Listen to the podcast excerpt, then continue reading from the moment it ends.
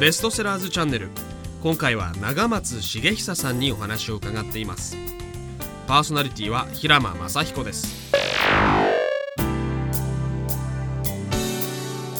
こんにちは平間雅彦です。今回は KK ロングセラーズから出版されています感動の条件の著者長松茂久さんにお越しいただきました。長松さんよろしくお願いいたします。お願いします。はい、えー、今回お会いできるの楽しみにしておりました。もうありがとうございます、はい、機会いただきまして。ねあの私早速本読みまして、はい、DVD もねついてましてこれ1時間以上79分ですね。しっかりともうね、ね、本当に10分15分かなと思ったらちゃんと、はい、ね DVD もありまして、はい、はい、本とでこの DVD 私はですね読ませてそれ見させていただきました。はい、今回ですねまずあのこのリスナーの方にですねお聞きしたいんですけど、はい、プロフィールをね拝見すると、小さい時はたこ焼き屋になるのがこう夢だった。はいですよね、はい、ちょっとそういうことも書いてあったのでちょっとね、えー、今ねこの現在に至る簡単なこの長松さんのプロフィールとかですね、ここまでのちょっと流れというねおきたいんですけども、はい、はい、あの今平間さんにも言っていただいたんですけど、うんはい、小学校の頃にうちの近所にですね、ちっちゃなたこ焼き屋があってそこに弟子入りしたんですよね。弟子入りしたんですか？小学校5年の時に。はい、弟子入りですね。当時ってそういうのはもう珍しくない光景だったっていうか近所の子供たちも一緒にこうコミュニティ作ってやってたんですけど、はい、そこでまあ初めて生まれて初めて人に喜んでもらって、こりゃいいことだと、だったらたこ焼き屋になろうっていう もうすごい単純な理由でですね、小学校の頃に自分のもう将来を決めちゃいまして、で結局それが10歳の時、はい、オープンしたのが25歳なんで。はい15年もかかっちゃいまして、えーはい、結果的には、はい、で15年かけてたこ焼き屋になりまして、はい、で今は、まあ、たこ焼き屋から発展した飲食店、うん、まあ、居酒屋ですよね。あ居酒屋ね、はい。はい、1号店がまあ居酒屋とダイニング、はい。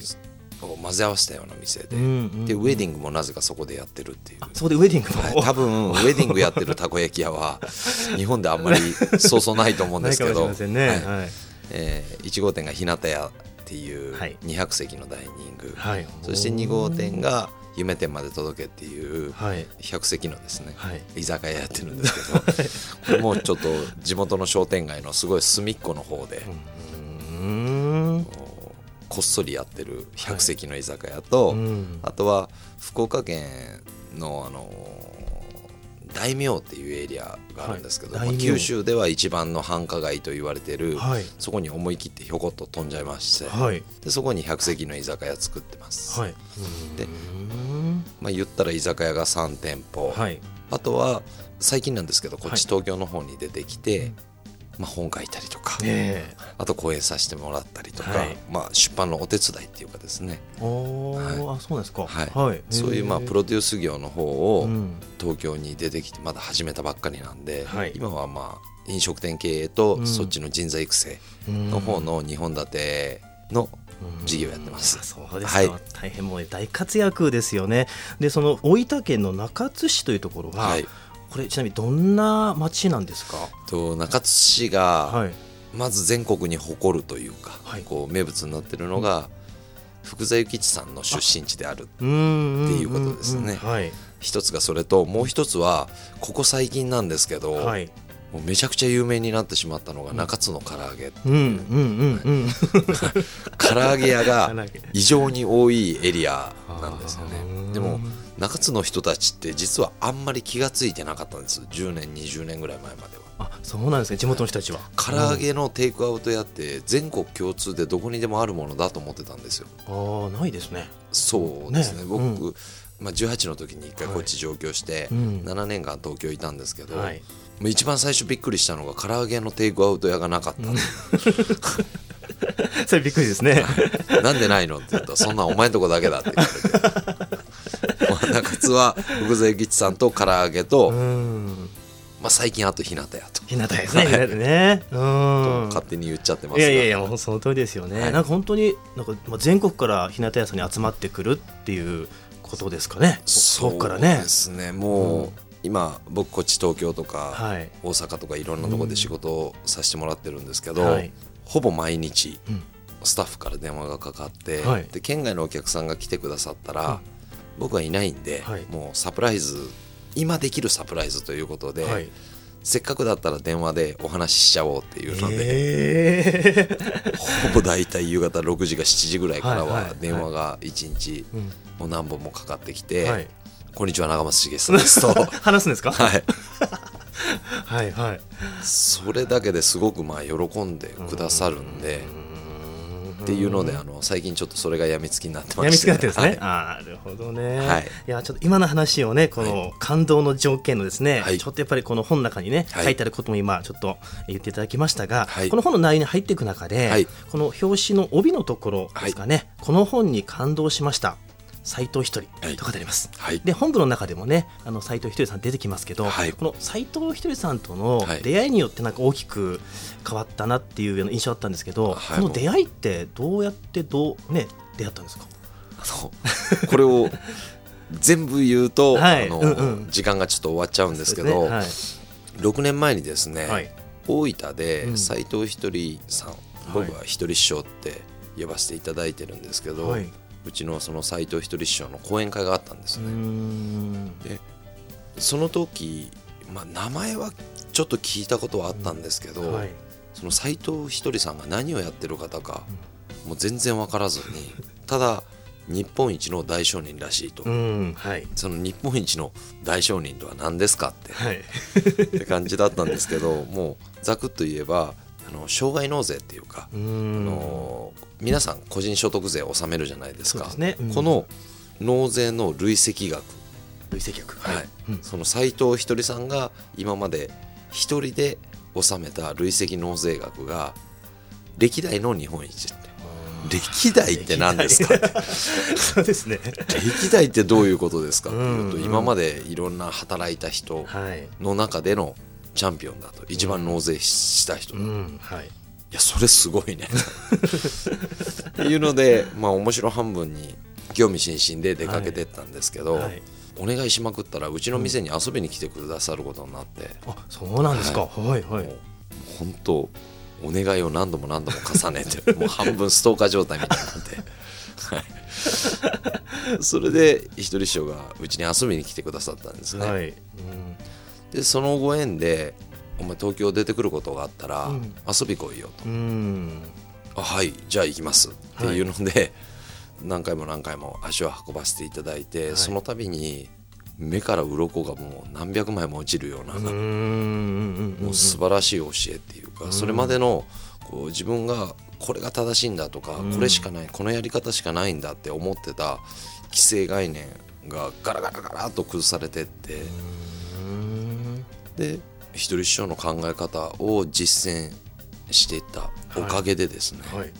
すごい近道させていただいたというか劇的に変わったもう劇的にもう普通180度っていうんですけど、はいはい、ぐるっと1回転して2回転。してっていうぐらい大きく変わったんですね。でもその教えの内容ってすごいウルトラシーなのかっていうと、はいはい、えそんなことですかと。例えば笑顔でいるんだよと。ああ笑顔。はい、はい。うん、あ笑顔ですねと、うん、あとは人の話をうなずいて聞くんだよと。うん。あはい。と あとは人を元気にする、うん、そういうプラストークを心がけていくんだよと、それが人生の成功者になるための3つの大切なことだって言われていやすいません。あのもうちょっと、うんなんかもうちょっと現実的なことを教えていただけませんかと。もうかなり生意気なことは言ってたんですが、はい、そういやいいからお前一回やってみろよと、はいはい、でやっていくと、うん、それだけで売り上げがブワーッと上がっていっちゃったりしたんですよ、へえそれちゃんと実践したんですね？実践しましたね、はい、もうもう聞くもん涙語るも涙っていうぐらい、最初はうまくいかなかったんですけど。何が笑顔だとか言いながらもうにやけながら いろいろやってたんですけどね、はい、本当にやっぱり成功とか、そういうものってシンプルなことの実践にあるんだよって。いつも一人称が言ってくれてたんですよね。はい。はい、あと、まあ、そういう具体的な細かいことというよりも、まあ、一番これが大きかったかなって思うのが、うん。はい、自分軸。自分軸、はい。まあ、自分中心的な考え方の王様みたいな人間だったんですけど、まあ、今でもそういうところが多々あるんですが そうだったんですね、はい。はい。うん、あの相手軸。相手だったらどう考えるかなと、こう自分の目の前に来てくれた人、相手の気持ちになって動けばいいんだよ、お前は全部自分の気持ちから相手を動かそうとしてるだろうって、これ絶対うまくいかないんだと。なぜかというと相手っていうのは絶対自分の思い通りには動いてくれないんだと、でもそれを自分軸にしてると絶対に愚痴が出るよなと、相手をコントロールしようとするよなと、そもそもそれが間違いだと。なるほどね、はい。うん、今の話が、はい、もうこの本の、まあ、テーマって言ってもいいかもしれませんが「はい、For You」という、はい、ここにつながっていくんですかね、はい。うん、これちょっとね「For You」はいこれはね「For You」はどんなことなんでしょうか？はい。はい、これもまたあの簡単に言うとですね、はい。うん、まあ一つは相手の気持ちになって動く、うん。はい、行動する、うん、そしてもっと簡単に言うと思いやりを持つとか、っていうと漠然としちゃうかもしれないんですけど、はい、あの For You って自分の大事な人この For You の You のところには、はい、自分の大事な人を当てはめてくださいねっていつも言ってるんですよね、例えばそれがお父さんかもしれないですし、恋人かもしれないですし、仕事仲間かもしれないし、ひょっとしたら亡くなったおじいちゃんおばあちゃんかもしれないですし、でこの大切な人を当てはめてみてくださいと。そうするとどういうことになるかというと、この本の中でもずっと伝えさせていただいてるんですけど、はい、誰かのことを思う時に人って必ず強くなるんだと。え自分じゃないの？って、うん、ね、思うんですけど、はい、実は自分だけのためよりも、うん、自分のお母ちゃんに親孝行したいんだとか、うん、もっともっと自分を磨いて、この会社の役に立ちたいんだとか、この仕事を通して世の中の役に立ちたいんだとか、そう思った瞬間に人って意味のわからないパワーが出るんですよね。意味のわからない。パワー、それはもううちのスタッフたち、はい、バラエティーに富んだ過去を持った人たちでですね。まあニートだったり引きこもりだったりとか、まあ、ヤンキーだったりとか、もうどうしようもないところからスタートして、今その子たちが全国からたくさんの人たちをこう集客できる店を作ったんですね、はい、そういう店になったのって実は僕は現場どいてからなんですよ。あそういうことですか。ってことはもう完全にこの子たちが作ったんだって。えー、でまあどん底だった子たちがガンと V 字回復で上がっていくんですけど、うん、それがこの「フォーミーってさっき言った自分軸は「フォーミーって言ってるんですけど、はい、この「フォーミーからちょっと誰かのために生きてみようって、う。ん、フォーミーだけじゃなくて、まあ、どうせフォーミーな自分たちだけど、うん、やっぱり誰か大切な人たちに喜んでもらおうって、うん、そう思った瞬間にどんどんどんどん強くなって軸がぶれなくなっていくんですよね。あこれはすごいことだと。発見しちゃったみたいな。発見しちゃった、はい、最初はリターとかですね、はい、目の前の人をどうのこうのとかいろいろ言ってたんですけど広がらなかったんですよ。なぜかと。長いんですね言い回しが。でリターって短いんですけど、はい、この説明をするのにすごく時間がかかってしまう。はい、でまあ「for me for you」っていう自分軸相手軸っていう価値基準をこの言葉に、はめた瞬間にブワーッといろんな人に伝わり始めたんです。でこれは自分の店での臨床実験だけではなくて、はい、まあ、せっかくだったらと、うん、自分の仲間の会社とか、あと友達がやってる店とか、ここに「フォーユー理論っていうか、このあのフォーユーセオリーをどんどんどんどん伝えさせていただくようになって、とにかく自分の大事な人を大事にしなよって、まずそこから。はい、それが自分の隣の席にいる、ね、こう仕事仲間かもしれないですし、はい親かもしれないですし上司かもしれないし取引先さんかもしれない、この 4U っていうとよく遠くの人を想像する人がいるんですけど。世のため人のためにいきなり吹っ飛んでっちゃったりとか、えー、あのそれって素晴らしいことなんですけど、はい。うん、でも自分がお伝えさせてもらってる 4U っていうのはとにかく自分の身近にいる大事な人たちにもっともっとどうやったら喜んでもらえるのかって、今ここ目の前にいる。人に対して何ができるのかっていう僕からしたらこの 4U の相手って、はい、とにかくうちのスタッフたちだったんですよ。あスタッフさんですね、はい、うんうんうん、それこそ日向屋のメンバーだったりこっちの東京で一緒にやってくれてる、うちのマネージャーだったりとかあとそういう仲間たちですよね、はい。もうこの子たちがどうやったら幸せになるのか今でも実際はほぼ考えてるのってそこ一本なんですよね。でお前経営者のくせにお客さんじゃないのかって言われるんですけど まあ本音のところです、はい、自分にとって一番大事なのって僕を頼って僕の周りに集まってくれた、やっぱり仲間たちなんですよね、はい、でこの子たちが幸せであればあとはもうこの子たちが勝手に何かやってくれるだろうと。でも働いてる子たちの満足度が下がっちゃうと、はい、それは当然、お客さんたちにも良いサービスになっていかないですし、なんかこういうとテクニック論みたいなんですけど、えー、そうではなくてもっともっとこう人間の深いものっていうところを目指してやってるんです。うん、なんであのこう言ってすごい遠くのこととか、うん、素晴らしいことをするっていうのも一個あるかもしれないんですけど、はい、今できるのにやってないことだったりとか、うん、大事な人大事にしてますかって言われると多分皆さん一瞬こうあっとか思うことって、多分あるんじゃないかなと。お金をかけずになんかね、はい、すぐできることですね。すぐできることです、ね、はい、うんうん。でも世の中の成功者とか、はい。まあ、斉藤ひとり師匠もそうなんですけど、うん、僕この本の感動の条件の中にもいろんな事例出させていただいたんですね。はい。うん、の広島のソース会社さんだったりとか、うん、あと本当に名もなき、うん、あの普通の小学生の女の子の話だったりとか、はい、僕の周りの、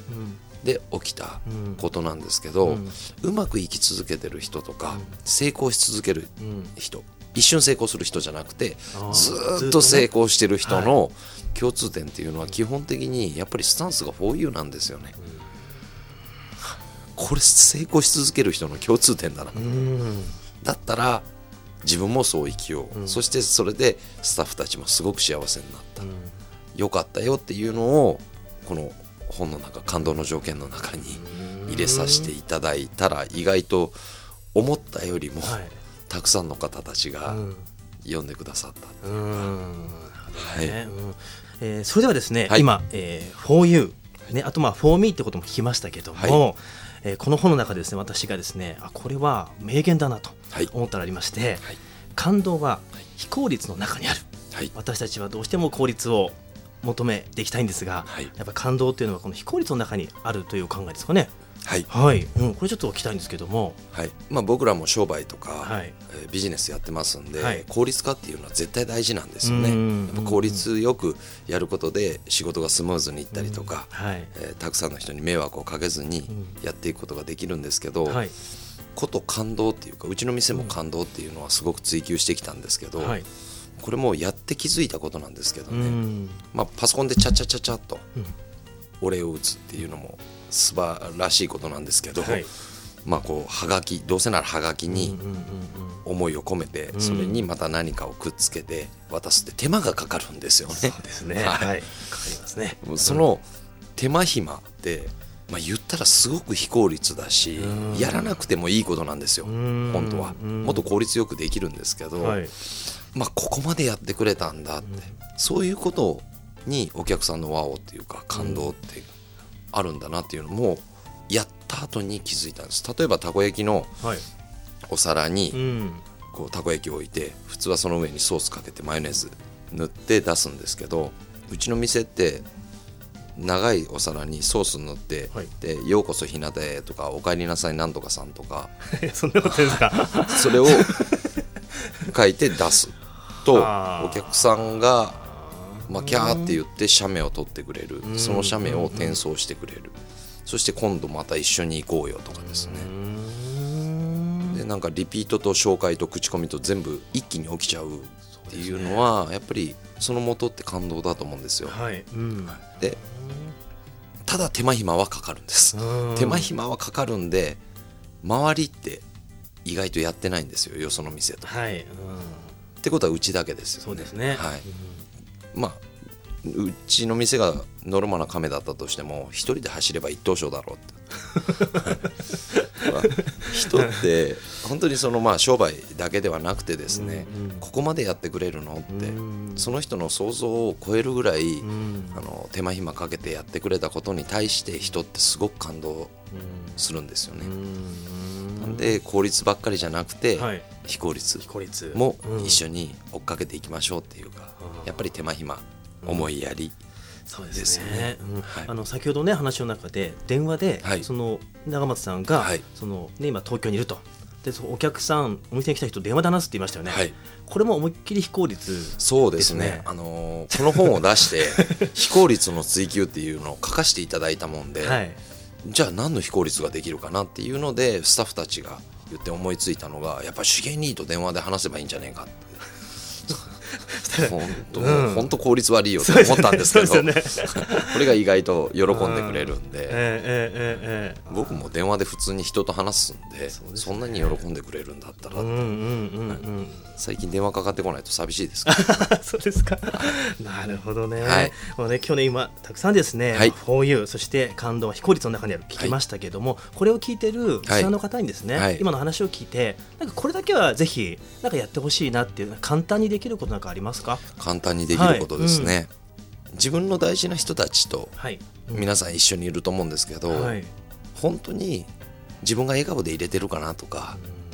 うん、人が話してるのをうなずいて聞けてるかなって、うんうん、これ今この瞬間からできるんですよね。そうですねこの瞬間ね、はい、はい、身内が一番でも実は難しいって言ったりもするんですけど、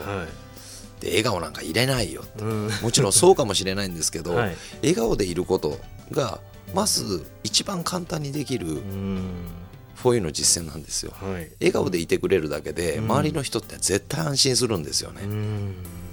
でそれができなかったらもう不愛想でもこうやってうんって話を聞くとか。さっき言った笑顔うなずきあとプラストーク。プラストーク。はい、はい。うん、やっぱり近い人ってどうしてもなおざりになりがちなんですけど、うんうん、いつもありがとうねとか、うんうんうんうん、やっぱよく考えたんだけどおかげさまだねとか、うん、まあ今簡単に思いついた限りで言ったんですけど、えーはい。うん、相手が喜んでくれる、うん、そういう言葉をかけるとか、まあ、そこら辺が今できるまあ、初めの一歩というか、うんうん、ここが基礎だと思います、ね、そうですね、はい、ぜひぜひ。やろうと思えばできることだけどなんか忘れてしまうというかね、はい、他に他にね、はい、行ってしまうということですよね。で、えー、長松さんは、はい、長松茂久の「フォーユー塾」っていうのを、はい、これ始められてるんですか、はい、今はリアルというよりもメールセミナーっていう形でやらせていただいてるんですけど、ね、はい、一旦ちょっと本をストップして、まあ、感動の条件で一回ストップして、うんでも結構まだ聞きたいって言ってくださる方いっぱいいらっしゃるんで、はい、一応人間関係学だったりとか、うん、まあ、自分革命っていうテーマだったりとかですね、はい、あと和菓子斎藤ひとりさんの教えっていうのを、はい。10日に1回発行させてもらってるんです、はい、で2か月いくと大体本1冊分ぐらい書いてるんですけど。あそのぐらいの分量になってくるんですか？はい。フォーユー塾、うん、ぜひよかったらね覗いてみていただければなと思います、うん、そうですね、はい、あの長松さんの今の話もそうですしあと本、はい、あと私ね講演会にも以前お邪魔したことあるんですけど。ありがとうございます。非常にね 非常に言葉が分かりやすいんですよね。すごく難しいことを噛み砕いて話されてますよね。あんまり語彙がないんでですね、うん、言葉を知らないんで。いやいやとんでもないですね、ですからそういった、ね、意味でですねこの 4U 塾、ね、はい、これもですねおそらく分かりやすい話あと事例とかもね、はい、入れながらごメールねい。ただけると思います、はい、ぜひですねこれもですね皆さん手にしてほしいですね。これはインターネットの検索で、はい、長松茂久の、はい。えー、4U 塾。これで出ますよね、検索でね、出ます、はい、こちらからじゃあ入っていただきたいと思います。はい。よろしくお願いいたします、はい、いや今回本当に貴重な話を聞いてきました。いいえこちらこそありがとうございます。はい、えー、今回は KK ロングセラーズ感動の条件の著者長松茂久さんにお越しいただきました。長松さんありがとうございました。どうもありがとうございました。これからもよろしくお願いします